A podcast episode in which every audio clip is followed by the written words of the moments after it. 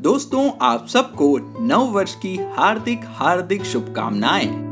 और स्वागत है आपका कुछ किस्से के इस नए अंक में, जहाँ मैं हूँ आपका दोस्त अभिषेक, इतिहास में घटे एक और रोचक किस्से के साथ। तो किस्सा कुछ यूँ था कि जब शास्त्री जी ने मीना कुमारी को पहचानने से कर दिया इनकार। दोस्तों, चाहे आप जीवन के किसी भी खंड में हो, अगर आप पढ़ाई व्यापार, नौकरी या गृहस्थी में से किसी भी काम में पूरी एक रमता के साथ जुटे हुए हैं तो बहुत संभव है कि आप अपने कार्य क्षेत्र के अलावा अन्य क्षेत्रों की जानकारियों से अछूते रह जाएँ। और ऐसी जानकारियों से अनभिज्ञता आपको तब और नहीं अखरती जब उस क्षेत्र विशेष में आपकी रुचि ही ना हो मगर इसे सत्यता और सहजता से कम लोग ही स्वीकार कर पाते हैं कि अपने कार्य क्षेत्र के अलावा दूसरे विषयों के संबंध में उन्हें कम या नहीं के बराबर जानकारी है। ठीक ऐसी ही स्थिति पूर्व प्रधानमंत्री श्री लाल बहादुर शास्त्री जी के साथ बनी थी और आज हम आपको वही किस्सा सुनाने जा रहे हैं। दोस्तों, शास्त्री जी अपने सहज और सत्यवादी स्वभाव के कारण लोगों के बीच सर्वदा सम्मान पाते थे।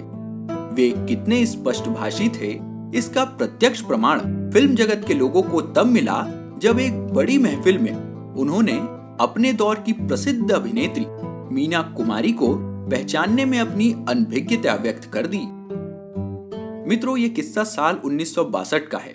तब शास्त्री जी देश के गृह मंत्री थे।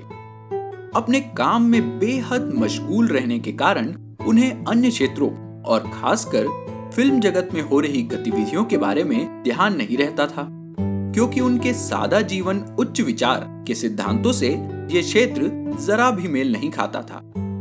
मगर एक दफे ऐसा हुआ कि उन्हें निर्देशक कमाल अमरोही की भव्य पार्टी में आमंत्रित किया गया। पाकिजा फ़िल्म के सेट पर हो रही ये पार्टी अमरोही अपनी पत्नी मीना कुमारी की एक अन्य फ़िल्म के सफल होने पर दे रहे थे। शास्त्री जी यहाँ जाने से थोड़ा हिचकिचाए तो मगर आमंत्रण अस्वीकार ना कर पाने के कारण उनको जाना पड़ा।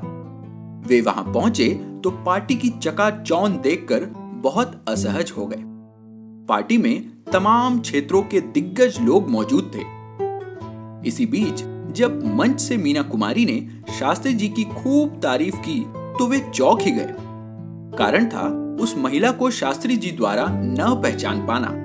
उन्होंने अपने नज़दीक खड़े एक पत्रकार से पूछा, ये महिला कौन है? इस पर वो पत्रकार भी हक्का बक्का रह गया, क्योंकि मीना कुमारी तब देश की सबसे प्रसिद्ध अभिनेत्री थी और उनकी ख्याति देश ही नहीं, बल्कि विदेशों में भी थी। बाद में जब शास्त्री जी को मंच पर बुलाया गया तो वे सत्य कहने से खुद को रोक नहीं पाए और बोल बैठे, माफ़ कीजिएगा मीना जी, मैंने आपको पहचाना नहीं। ये सुनकर लोग चौक गए। और तब शास्त्री जी फिर बोले कि मैंने आज पहली बार आपका नाम सुना है। और लोगों के मुँह खुले के खुले रह गए।